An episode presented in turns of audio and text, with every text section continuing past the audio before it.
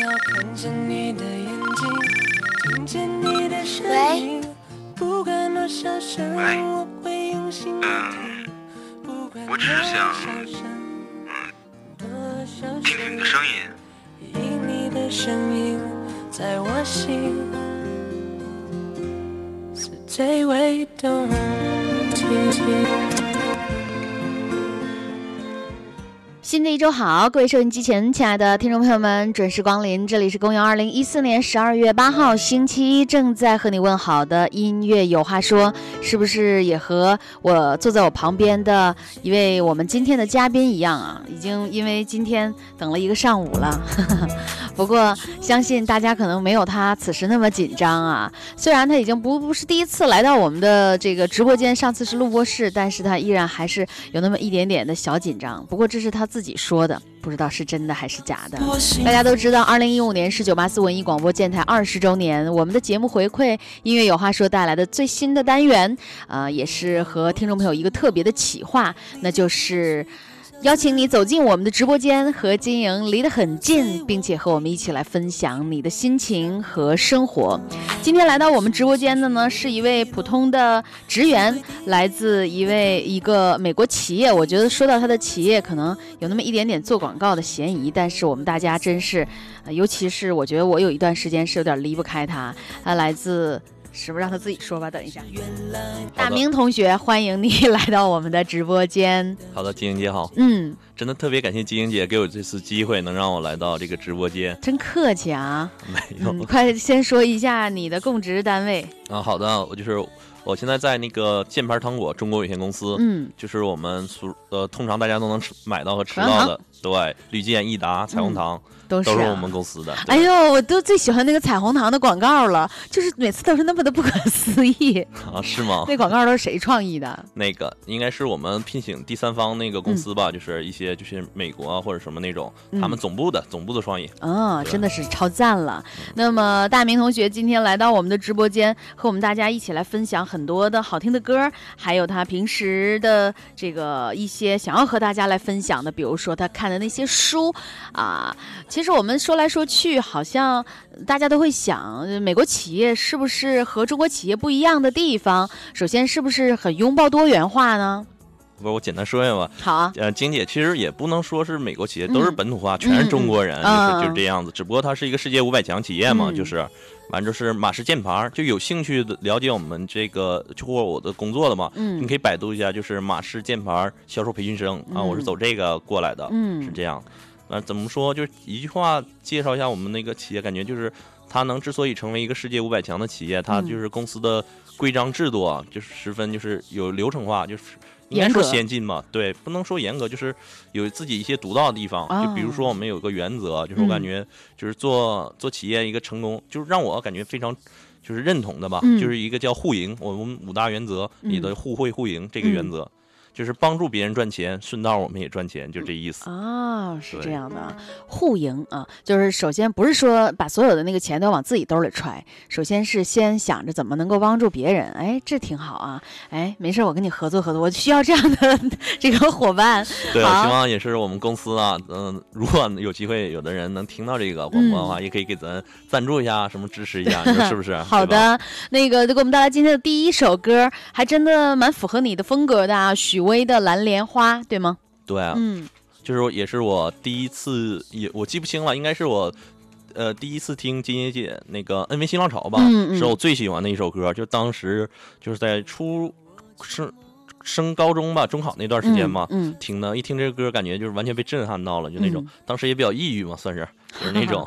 就是中考的时候都有一个情绪化嘛，嗯、就那那阵儿，完听完这歌就心里特别舒服。嗯，就是真的有一种就是我们的呃理想啊，还有我们想要的那种自由。而且大明同学真的是非常认真，还给我写了这这这三篇纸。后来你走了之后，我认真的看了一下，就是这首歌的介绍，就是《蓝莲花》的这首歌的一个背后的故事，对不对？对，就关于许巍的吧，嗯、也是我比较喜欢的一个。呃，就是因为听到这首歌之后，从此我爱上了许巍。嗯。你跟我们大家就简单这个介绍一下这首歌，说的是他和他的爱人是吗？对，就是其实你听许巍的歌，呃，不知道大家有没有这种感觉？其实挺他自己是摇滚嘛，就是嗯类似于，其实别人圈摇滚圈的人都骂他说他是伪摇滚、嗯这样子，但是就是他自己，我听他的歌，就是给我的感受是有一种就是淡淡的伤，就有点稍微有点抑郁，但是给透露出一种力量。嗯就我今天早上起来就在车上也想，就是我之后还有一首歌，就《平凡之路》嘛，也推荐给大家那个，就是他俩的歌都有个类似，就听得起来都有一点淡淡的伤，但就像一把一种刀子吧一样，就是划破天空的感觉。虽然就用刀子划破天空是没有用的嘛，就是有点理想主义者，但是他们就依然做自己嘛，这种风格就这样子。好的，非常赞啊！我们来听一下，刚刚经过了大明的解读，我们再重新听一遍许巍的《蓝莲花》。没有什么能够阻挡你对自由的向往，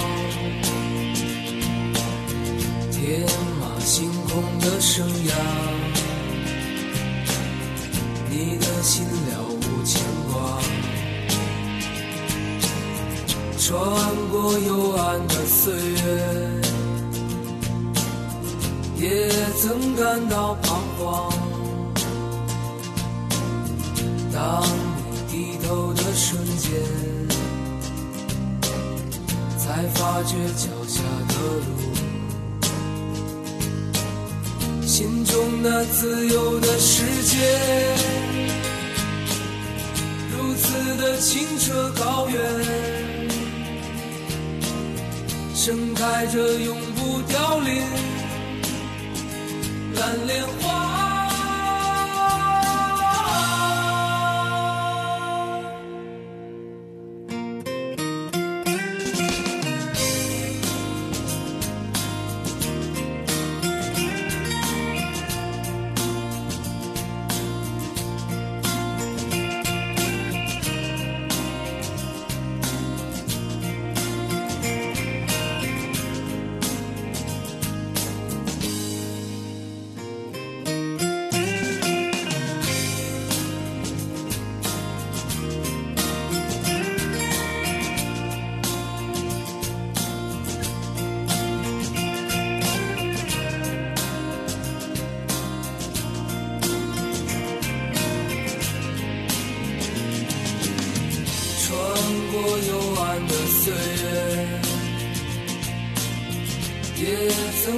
到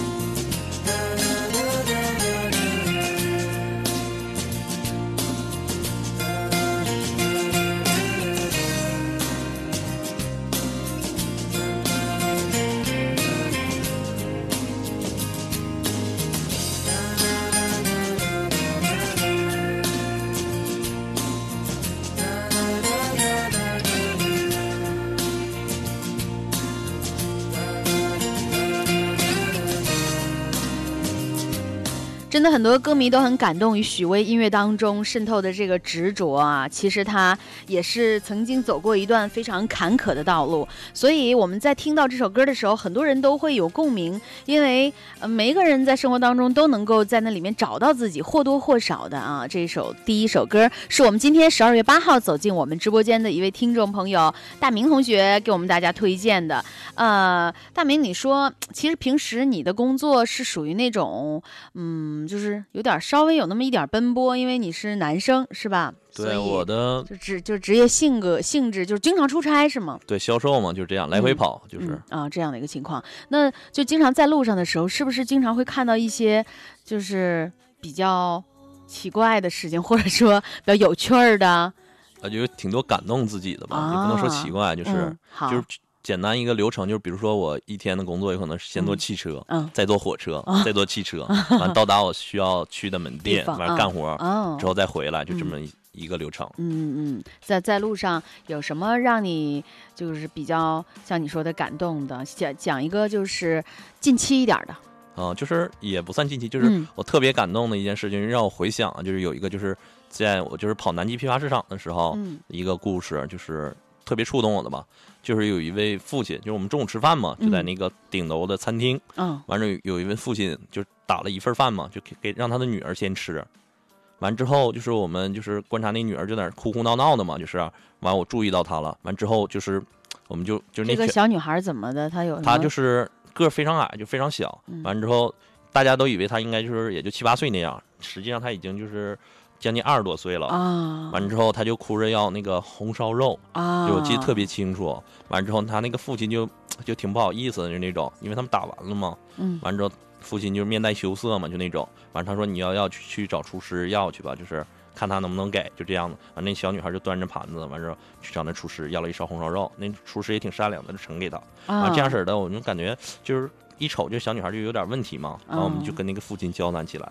完了才知道，就是这小女孩有病嘛，就是啊，类似于就是智障，对，不是智障，就是脑子有问题，就是那种，她所以就长不高，而且就是就有种病，而且就有时候发起病来会，就她她的父亲都不认识，就是六亲不认那种，就是会就狂躁，特别疼。完之后，再后来就是这也是就是感觉挺感动我的是啊。后来我才得知啊，就是跟那个父亲交流的时候，他说了一句话：其实这孩子就是不是他自己亲生的啊，这样是他那个就是领养的，对，领养算捡来的吧，就是。完大家也都知道，就是捡来的孩子百分之九十吧。基本都有可能有病，有点问题。最最郁，我感觉最郁闷是哪儿？就刚捡了，就是刚收养的吧，不能说捡，就是收养成这孩子的时候是没有病的。啊，过一段时间才发现了。对，完之后那个，当时我就想问，就是那为什么就是就是就别收养了呗？就这意思啊，或者什么就是。这个父亲说了一句话特别感人，就是他说，就是养小猫小狗养了一段时间还有感情呢，何况是人呢？而且他还管我叫爸爸，就是他为了给他这个女儿治病，他自己都没要孩子，而且将他他和他老伴儿将房子都给卖了，就为了给这个孩子看病，啊，直到今天也就是这病没看好吧，算是，就是只能这样维持，就是，就是当时我瞬间就被感动到了，嗯，就感觉我自己的灵魂啊，就是。被洗涤了一样，就特别就是感觉真的，这这父亲太伟大了，就这种。突然之间心灵被净化了。对啊，就感觉是无声的吧，就是他的这种，就是给我带来的一种震撼，就是这种，就我们的整个聊天都非常淡的，就很淡的，真的很平淡的，就是说话嘛，就聊起来，对，就这样子。这是我算是旅途中最感动我的一个人或事吧。所以说，真的是这个小女孩真是非常的幸运啊！我们可以这么说。虽然她亲生父母把她抛弃了，但是却依然有这样一个爱心。我觉得她她的这份心，应该是在她长大之后会帮她重拾很多，就是对生活的信心吧。所以说，有更多的时候，我们觉得，对于我们来说，我们都拥有一个温暖舒适的家。我们的父母亲是亲生的，但是我们可能都没有那么那样的理解，或者说那样的爱。有时候我挺对，感觉我挺对不起我的父母 和我身边的亲人的啊！真的，你都一下子这样的触动啊！真的就是我挺对不起他们的。哎呦，不要这样啊！好，我们来听一首歌。我们希望，呃，我们有很多的时候，大家都会了解亲情，在这个世界上，对于我们来说，真的也是很可贵的。我们把这首歌也送给那位和你萍水相逢的父亲，好不好？任何城市都是难免会有一点寂寞，除非你在里头恰好碰上几个可爱的人，于是许多茫然都有了解释。还有飘荡在城市上空的电台广播，身边的世界就有了生气。尽管我们都是微不足道、会流泪、会跌倒的个体。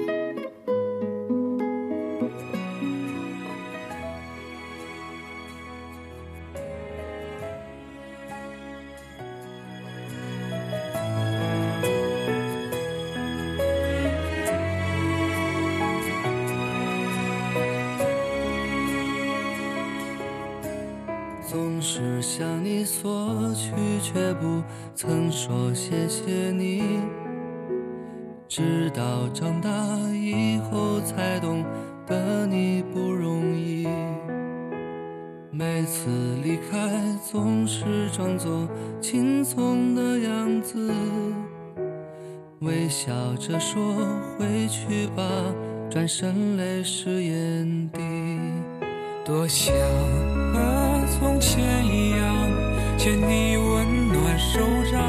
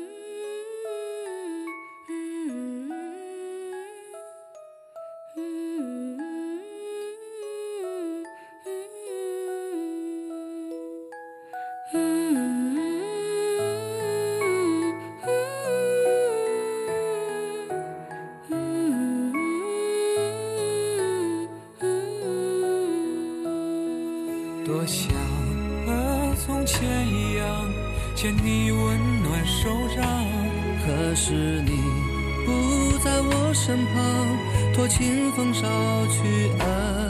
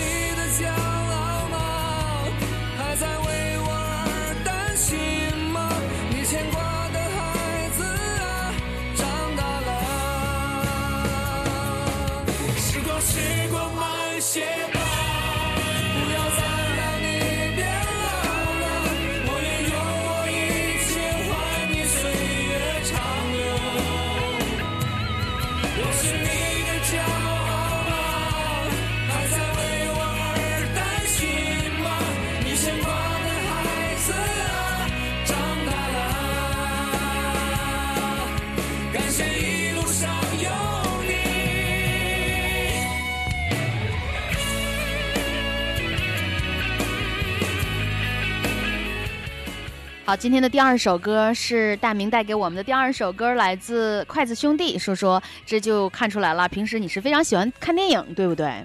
嗯，嗯，对我特别喜欢那个筷子兄弟的所有电影，是吗？对，老男孩儿，还有什么来着？老男孩之猛龙过江第二部。好的，这首是筷子兄弟的父亲啊，也确实是很感动的我们的一首歌。那么在今天直播间做客我们的嘉宾，刚刚跟我们讲到了让他很感动的，就是在身边所遇到的，其实都是一件很小很小的事儿。我觉得这对于我们每个人来说，真的都很重要。它就像是我们就是一路上的时候的一个。嗯，加油站一样，就是当我们有的时候觉得自己走着走着，哎，实在走不下去了，哎，但是突然之间有一个触动你的事儿，也许这像你说的，这都是陌生人，对吧？根本就不是你身边的就是亲人、朋友啊、老师什么的，但是他却能够带给你很多平凡当中的感动，而且让你记忆还这么深刻，那是什么时候的事儿了？就是也也就一年前，不到一年前，就是是吗？对，就是去年十二月吧，应该是这那你样子。那你觉得对你有什么影响吗？有什么影响？就是造成了什么影响吗？人生要看开点儿，是这样。是吗？很多时候就是，呃，我有时候对自己父母好一些，是对对，这肯定的，就是虽然也很难做到了，啊就是举举举举一句话说的挺嗯好的，就是比如说，就是说我自己感觉自己心态是失衡的嘛，就是嗯我完之后就是就感觉比自己牛逼的人，嗯就是一眼望不到头，哦，就这样子。完之后，但是说句实在话，就是比我比不如我们的或者比我们惨的人也嗯是，就是也是一样，就是一眼也望不到头这样子的感觉。？嗯对啊，就像上次姐我给你讲那个，就是嗯坐火车的时候嘛，一个嗯女的，她没啊有买着那个坐那个硬座票嘛，就是完站票，对，没有，嗯她只买到站票，就是一进一上火车，直接就钻那个凳子底下了，铺上一个布，就这样子。我当时就被惊呆了，嗯，当时我还在想，哎去，这还有绿皮车，还坐这个，就是干活嘛，还得去出差，就是哎这么累。往上一瞅人呢，我问了他一句，就是你是多少小时的那个就是火车啊？就是，嗯完事他说淡淡的说一句二十四个小时五座票，完他就直接钻那底下去了。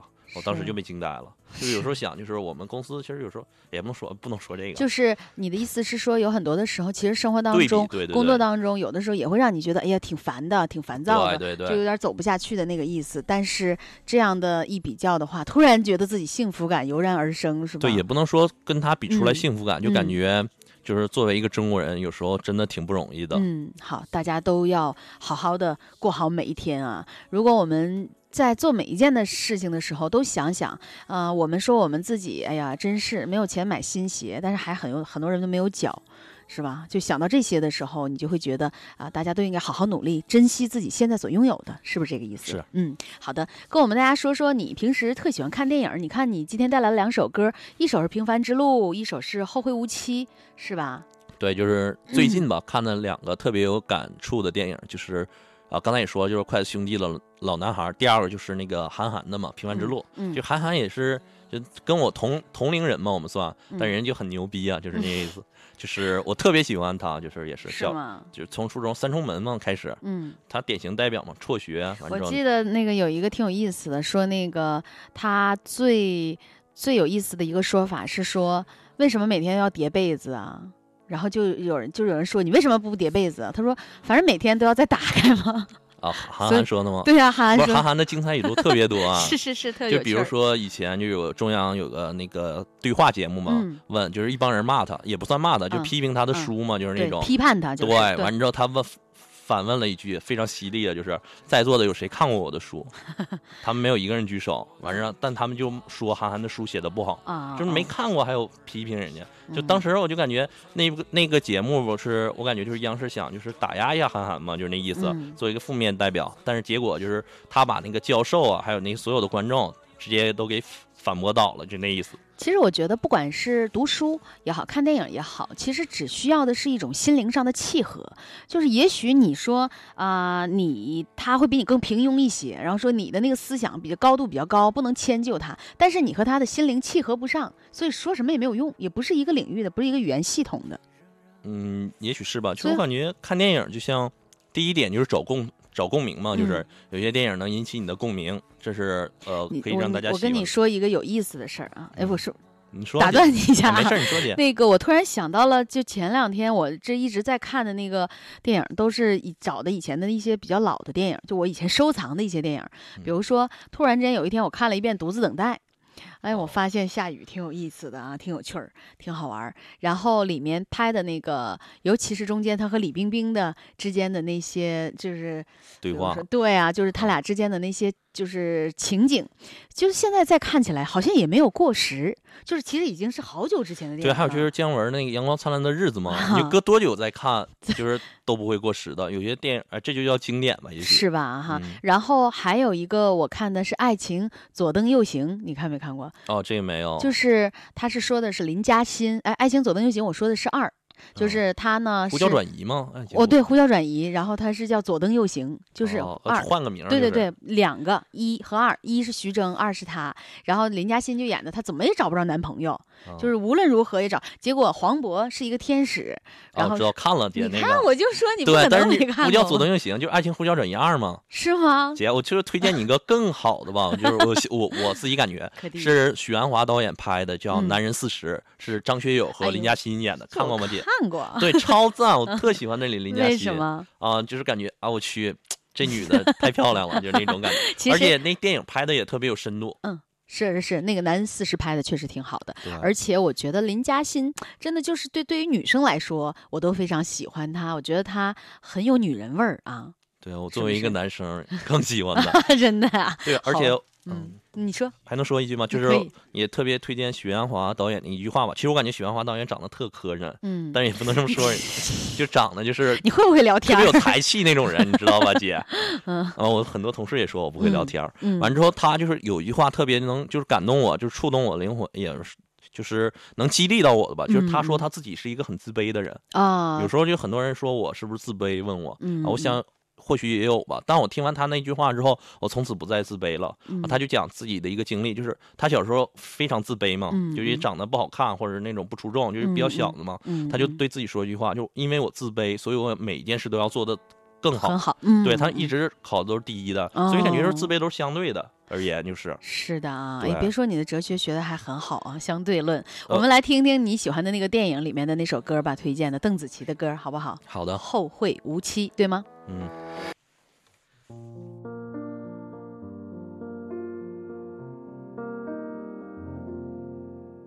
当一艘船沉入海底，一个人成了谜，你不知道他们为何离去，那声再见竟是他最后一句。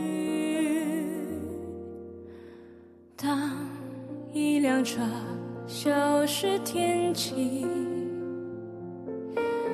当一个人成了谜，你不知道他们为何离去，就像你不知道这竟是结局。在每个繁星抛弃银河的夜里，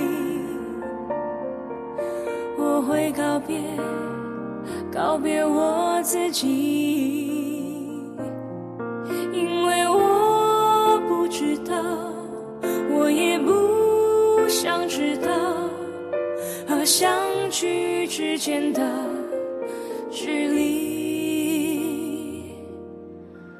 当一辆车消失天际，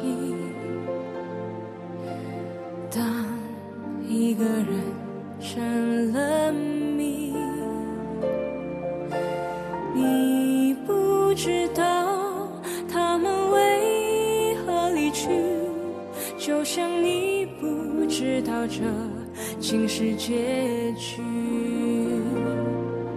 在每个银河坠入山谷的梦里，我会醒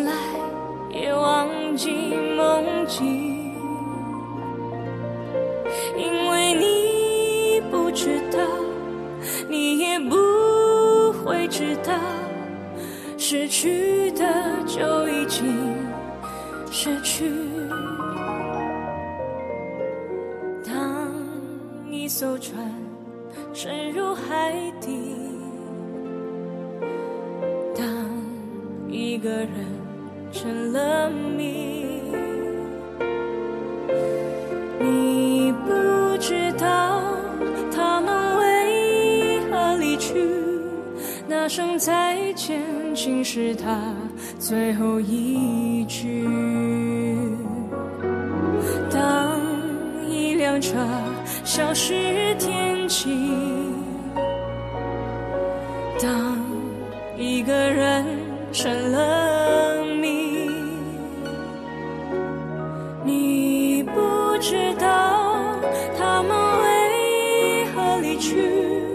就像你不知道这。竟是结竟是结局。真的，我过两天一定要进棚录一首这个歌，我超喜欢了，真的推荐的这首歌。这姐那呃金真的真的金嗯那个电影也看了吧？对呀、对呀、后会无期吗？对，超赞的，里头台词很多。尤其是哎，你你说一个，我说一个，嗯、喜欢就会放肆，爱就是克制。你说对对对，完事呃，我说那个是什么？就是小孩才分利弊嘛，成人只啊不说错，小孩儿才分对错。对小孩才分对错，嗯，就是成人只看利弊。这个在工作之后或者在生步入社会之后，感觉这句话说的啊，就是挺触动自己的吧。还有很多啊，还有我最喜欢就是《后会无期》中王王珞丹那话嗯那段，说我从来都是由和和和谈去从良的，嗯，就这种。那个。就你最希最希望能够做的节目是《锵锵三人行》之类的，对吗？那你可得好好练习练习你这个呃呃呃的的的的，啊，是。是吧？就是怎么呛呛啊？也不是《呛呛三人行》，就是就他那种节目就给人就是对话，就是之间很嗯放松、很自然，就是嗯传达一下自己的思想，嗯或者是分享一些他们的感悟，或者是嗯读本书，或者对时事的一些点评。嗯就我比较喜欢的一个人，就陈丹青，嗯还有梁文道，就是还有窦文涛了，当然就嗯他们几个，还有一个那个徐子东，就是就是你很喜欢看《锵锵三人行》吗？是吗？对对对。是吗？为什么？举个简单例子，我之前初中的时候，我的一个特别好的哥们儿，他嗯推荐给我的，嗯就庆勇啊。完事儿之后我没看进去，就是嗯，之后才看进去的，就感觉啊特别有意思。尤其我特别喜欢陈丹青老师就说的，嗯就是怎么说，就是各种就是代表中国人，就是发出来一些思思想上的不同吧。嗯比如说他之前推荐木心写的那个、嗯嗯，呃文学回忆录，就是大嗯家都可以看看，特别好的书。大明同学最喜欢的节目是《锵锵三人行》，竟然来做客，音乐有话说。这样说说你的广播之旅吧，应该是从金鹰姐这儿开始的，追溯到很长时间了，是吧？对，就初中的时候哎，你喜欢我听我播的中文歌还是英文歌？都喜欢，就是音哟，音乐无国界嘛，是吧？你又会聊天了这么一会儿是吗？其实大明同学是非常喜欢看书的。我记得上次和他聊天的时候，就不知不觉当中说到了，他说我一定要向你推荐一本书，保证这本书你听过但没看过。我说是吗？虽然不能说我是读书破万卷吧，但是我也是一个就是有一个阅读习惯的一个人，所以当时我就有点不服气。我说那怎么的，咱俩来单挑一下。最后他就说。悲惨是悲惨世界吗？是悲惨世悲界。我说啥？那我 确实没看过。不是这本书，我感觉所有人都听过，就中学生必读手册里的嘛，就是永远排在最前面的嘛，但是？真的没看过啊？怎么你看了？对啊，我看了，什么时候看的在研究生阶段嘛，嗯那时候比较闲嘛，比较不务正业，嗯就那种，我感觉唯一上研究生阶段干了点儿有意义的事，就看看书。嗯就怎么说这本书，我当时就大家所有的就是中学生时候都看过，就是那个推荐嘛。嗯，完，然后之后很少有人看那第一，它因为太长了，就太厚了，对，就特别厚这。根本就看不下去。其实对，完第二点就是大家都不喜欢记人名，你说是不是？嗯对，后来就经过也是《前程三人行》这个节目推荐的，就是呃当时也有部电影，我估计大家很多人都看过，就是我看过这个电影，可《悲惨世界》。对，休·杰克曼嗯演的就是那个，就冉阿让嘛，就是看过那个，呃，我先看的书，完再看电影，嗯。完推荐，就是举个简单例子，就像窦文涛推荐这本书，就是世界名著，如果排个名的话，《悲惨世界》有可能都是对，有可能是 top one，就是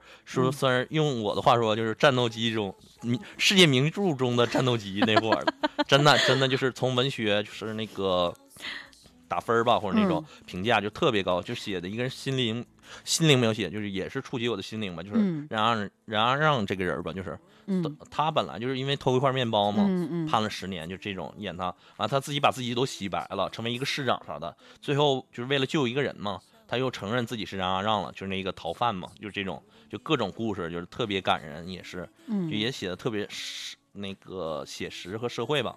就法国有一个就是那个，就当时北京发大水嘛，有一阵儿，不知道大家记不记得了，就是那种淹死了不少人。嗯完之后，那个引用那个贝恩斯基这句话，就是下水管道就是一个国家或者一个城市的，对对对那叫什么灵魂还是对对对对对，就是一个这个城市当中最最重要的一个，就是大家就看这个就能看出一个城市，对对吧？而且那段描写就是在那个《贝恩斯基》里就有，我还特意啊看了，就是描写就是法国当时的下水道如果四通八达，多多么四通四通八达。对，当时的北京就是为什么紫禁城不被淹，你知道吗？嗯姐，不知道，就因为北京城是地势高，就是它在山丘上嘛，就那种嗯。淹的都是老百姓，所以这种是非常不人道的或者不嗯。人性的，就是那种。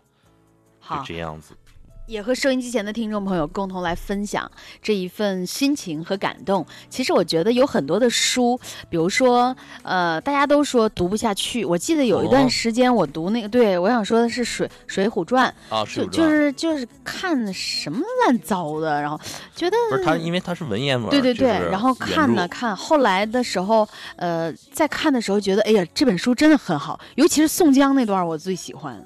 哦，是吗？是啊我倒没感觉，我就是《水浒传》，当时是我唯一看过就是中学生推荐必读书目中一本，因为就是那张纪中拍的电视剧拍得太好了嘛，嗯，就是呃一口气看完了，但是好像是白话本的，就是、嗯因为确确实就是将古文翻译成白话文就失去了一份色彩，嗯就像翻译古诗一样。嗯完事，但是因为我太喜欢那一板大麻将，还有那个小浣熊干脆面还是什么那个，就是搜集那卡片嘛，特别喜欢，就现在我都能背下来很多人名。对，嗯，不过你还说你喜欢《红楼梦》，这真是让我有点大跌眼镜。对，因为这本书也是我当时看完全看不进去的，嗯就是而且感觉大家都感觉那本书有点儿用韩寒的说法，就是就是怎么说，就是爱女女写女的太多了，就这种。嗯完了，但是实际上其实它里面的东西挺晦涩、挺深奥的。对有一些被删减了嘛，也是被和谐了那种东西。嗯嗯但说句实话，你说只要看进去啊，你会感觉这书写的有多么伟大。嗯就是呃，我最开始是看一些就是名家导读嘛，嗯，完之后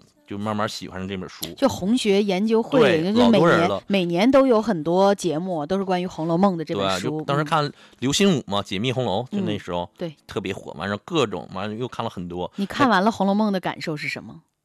呃，我感觉就是我一一句话很难说清，就是感嗯觉我我在想，就是是不是会被过度解读，说曹雪芹太猛了，就这种写、嗯嗯嗯怎么写出来的那种。还有一种就是，哎，我不能说我自己感觉，我其实说句话没看懂，就是皮毛嘛。嗯用刘心武的一句话说吧，就这这本书有多赞，就是他说如果就是他想看到结局嘛，嗯断臂维纳斯嘛，没有结局，八十回嘛，嗯完如果他减寿十年，或者他宁愿明天就会死去，就朝闻道夕可死矣嘛，他还想把结局给看了，到底是怎么样结局？是吗？对，真的，这是刘心武的原话，就是都到这种地步了。对，就是很多就红学家，我相信只要爱上《红楼梦》的人嗯都能说出这句话嘛。就为了看一个结局，如果明天自己死去，都怎么说心满意足嘛？惜了哈。对，朝闻道夕可死矣嘛。张伟健的《你爱我像谁》这首歌，啊、因为我也推荐一下大家，我最近看了一个超赞的节目嘛，就是嗯。我是演说家，嗯，就是我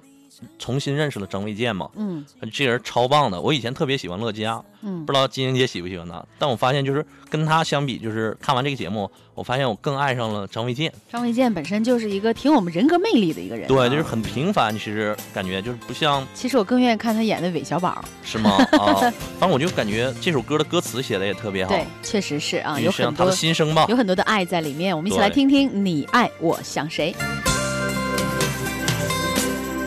我什么都没有，只是有一点草。如果你感到寂寞，我带给你热闹，为你绕一绕，没有什么大不了，却可以让你微笑。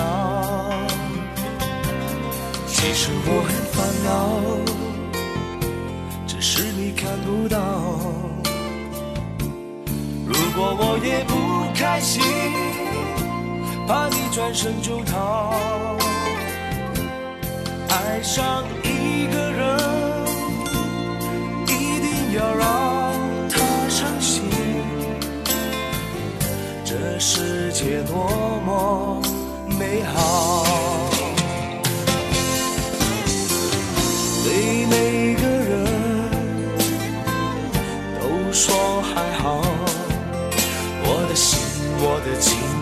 需要明了，只要我对你好，这样的温柔你要不要？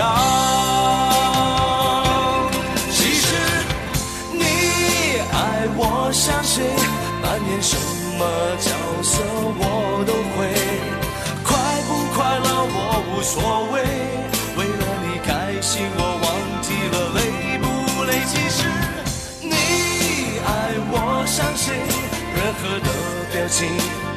都能给。我在你身上学会流眼泪。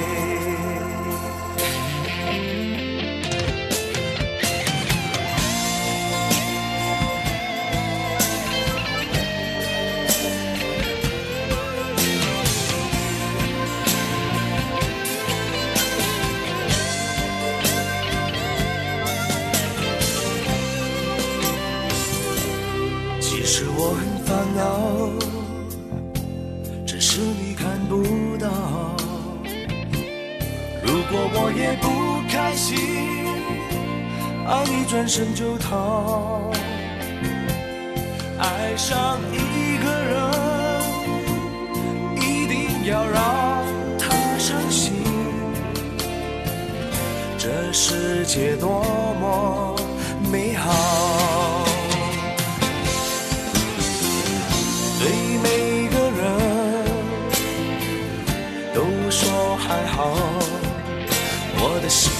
的情，你不需要明了，只要我对你好，这样的温柔你要不要？其实你爱我像谁，扮演什么角色我都会，快不快乐我无所谓。为了你开心，我忘记了累。我相信，任何的表情我都能给。我在你身上学会流眼泪。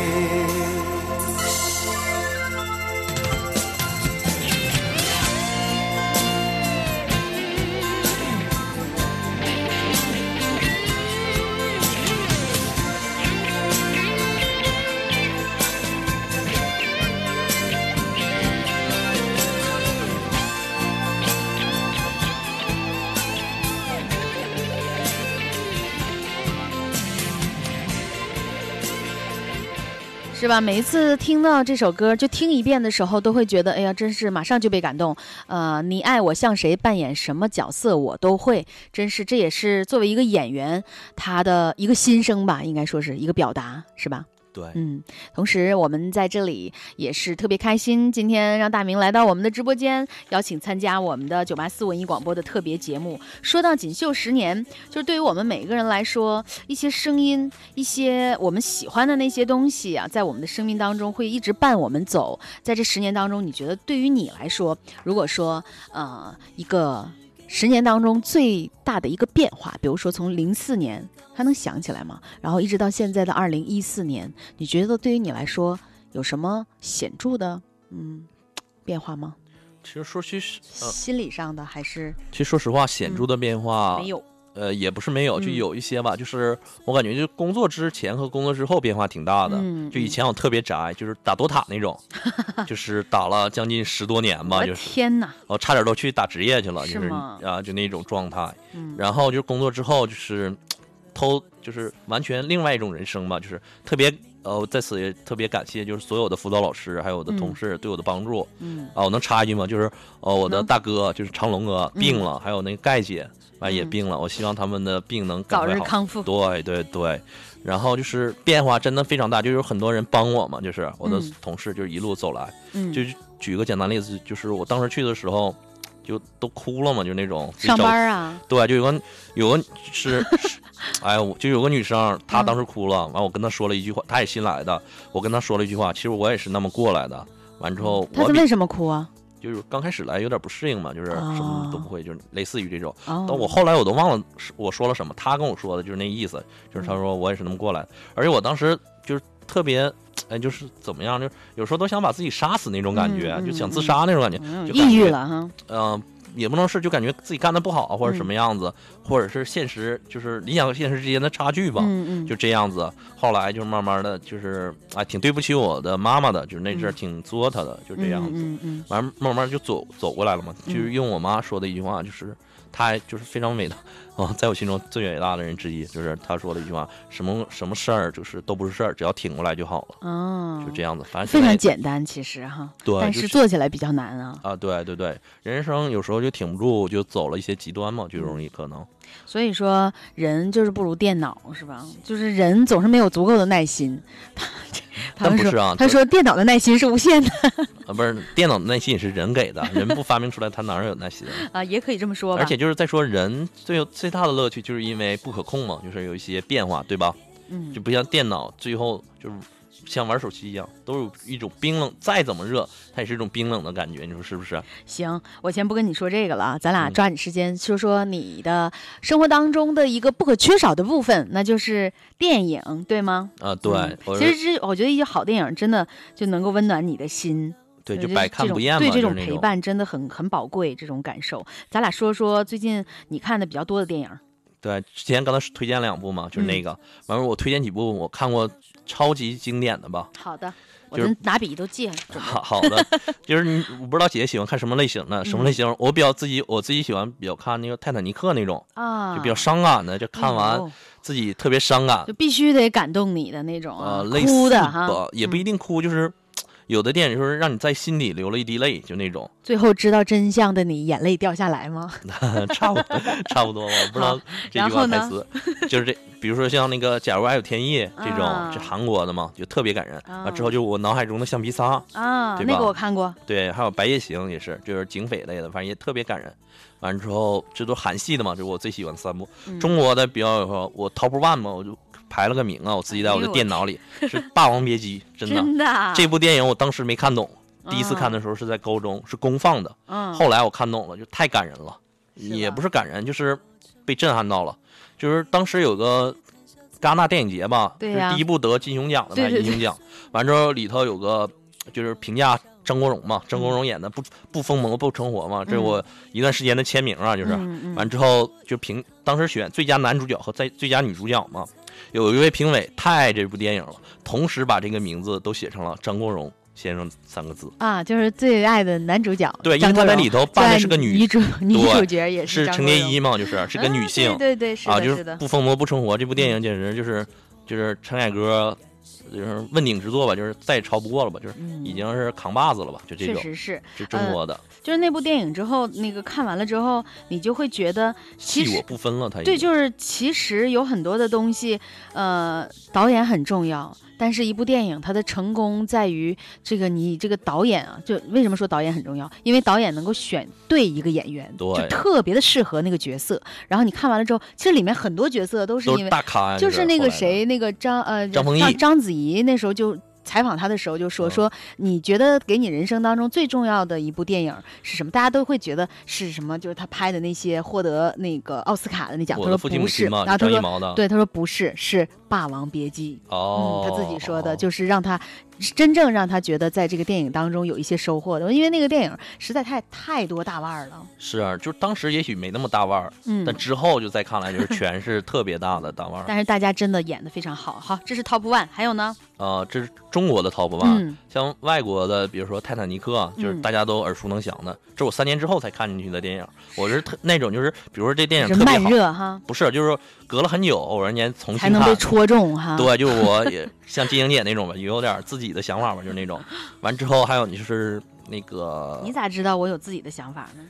啊、从你的节目还有你的我的就是我。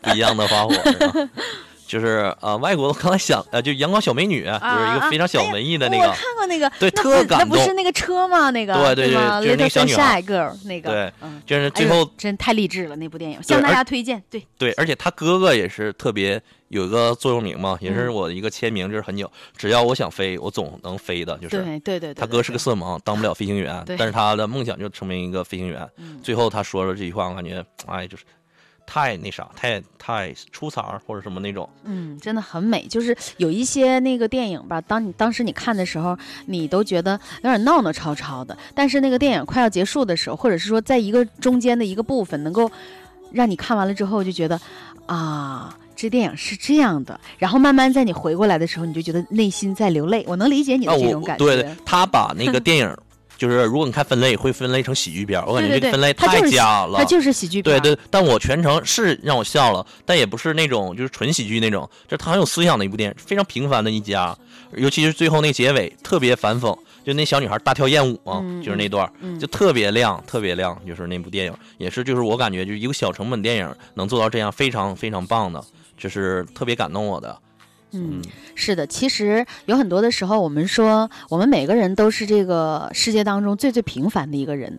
呃那天我在节目里和一个听众朋友就谈到了等级，然后他就说啊，其实有很多的时候，这个社会会把人分成，比如说有钱啊，对对对，有钱人、有权人，嗯然后怎样？其实我觉得等级它指的不是你的那个就金钱，或者说你的地位。或者说你的职业，呃，他就是不是你的说你的那个什么餐桌举止啊，或者是你能挣多少钱呢？那是一些就是一系列的比较比较细微的事儿，就比如说今天咱俩所说的所有的事儿的一个组合、一个分类。比如说什么呢？是你喜欢什么样的书，喜欢什么样的音乐，喜欢什么样的运动方式，喜欢什么样的生活方式啊、或者是一些去哪儿旅行，呃，家里的一些东西的小摆设，或者是你喜欢的什么广播节目、电视节目，都能够。确凿地暴露出你的这个社会层次，这个在国外叫做等级。所以有的时候我们会发现，我们吸引的就是跟我们同一类的人。如果不是一类的人，无论如何凑在一块儿也是不行的。嗯，哎姐，我能接着你这个等级说一句吗？好呀其，实我感觉就是。像晶姐也是，我通通过我嘛，她让你学哲学嘛，就是我感觉其实等级这个观念都是人为给定义的。嗯其实有可能就是这个人这么分，或者大众主流认为以金钱或者以权力来嗯定义一些等级。其实我们都活在一种被定义中了，就是其实不是完全不是这样子的，其实你自己就是有一种思想，就是你只有由内而外的去散发出一种，就是你干脆就没有等级这个概念。就是嗯有一句话就是叫什么来着？月明教而任自然，就当时竹林七贤嘛，嗯，就放辣于形骸之外，就是抛弃这些概念，就是那种做最真实的自己。好吧。嗯，也希望这次大明简单的这个直播间之旅啊，能够带给，因为他都说，哎呦，我都觉得不可思议啊，因为真的我非常喜欢 还没说完呢，广播是吧？对而且真的有太多太多的东西要和大家来分享。嗯这样吧，呃，最后再问你个问题，就是如果你要是做广播，让你做 DJ 的话，你会做一个什么类型的节目给我们大家？就是呃，就像今天说，有点类似于《锵锵三人行》那种，或者嗯跟大家一起就是探讨一个话题，嗯，比如说就像开着新浪微博，嗯完一边聊天儿啊，讲着自己今天的主题，反正讲到哪说到哪，就是这种，嗯就非常自然，成为自己生活的一部分。我其实特别向往金英姐现在的工作啊，就是吗？这样，太那个。怎么说？就是每天实现自己的梦想或者什么那种，啊，其实也没有这样了，嗯就是说，其实生活当中有很多的这个对于我们来说那些烦恼，还有那些执念吧，但是我们都会慢慢的学着去放下，然后呢，会觉得、呃活在当下，就是此时享受我们现在的这一刻是最幸福的。来跟我们说说今天你给大家带来的最后一首歌，呃，是朴树的《平凡之路》吧？不是，是南征北啊，战的《南征北战，我的天空这》也是一个啊，忘了，不好意思，也是那个电影的一个好像被我催眠了，是吗？啊、一个电影的插曲，就是我也挺喜欢这个电影的，一个嗯就小小成本的电影吧，嗯就是。而且这个这歌词比较打动我，而且就是嗯也是伴随一段时光，就是高考的嘛，嗯它反映这部电影好吧，很好的一个电影。好的，好的，别忘了今天我们一个小时的快乐的美好，希望下次还能有机会来到直播间，好不好？大明，肯定的下次你再找一个人来，咱们锵锵三人行。OK，我 我还有个我那哥们儿庆勇嘛，他也听你节目十年以上了。真的呀，好，对拜拜。那个年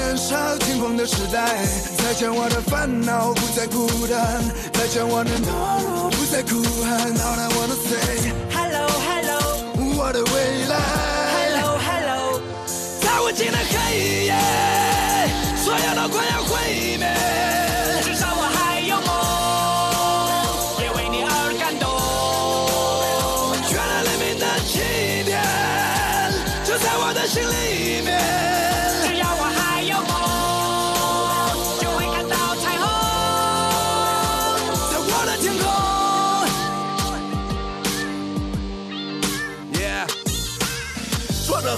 不过是生命中的点缀。过了多年，我才读懂了家人的眼泪，发现原来自己没有说再见的勇气。离别的伤感感染了满城的空气。失去后才知道那些有多么的珍贵。亲爱的朋友们，是否已经展翅纷飞？不飞到高处，怎么开阔自己的视野？你已经长大了，快告诉全世界！外面的世界散发着的磁场，诱惑着每一双即将张开的翅膀。热恋的火在懵懂中凶猛的燃烧，美丽的火花在恋人的周围环绕。这过程很美，尽管有无奈和失落，刻骨铭心的爱过，尽管来的并不是我。如果没有离别，如何学会承受打击？如果没有跌倒，如何能够学会爬起？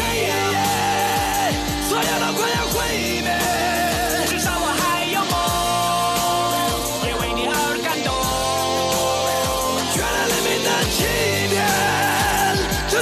就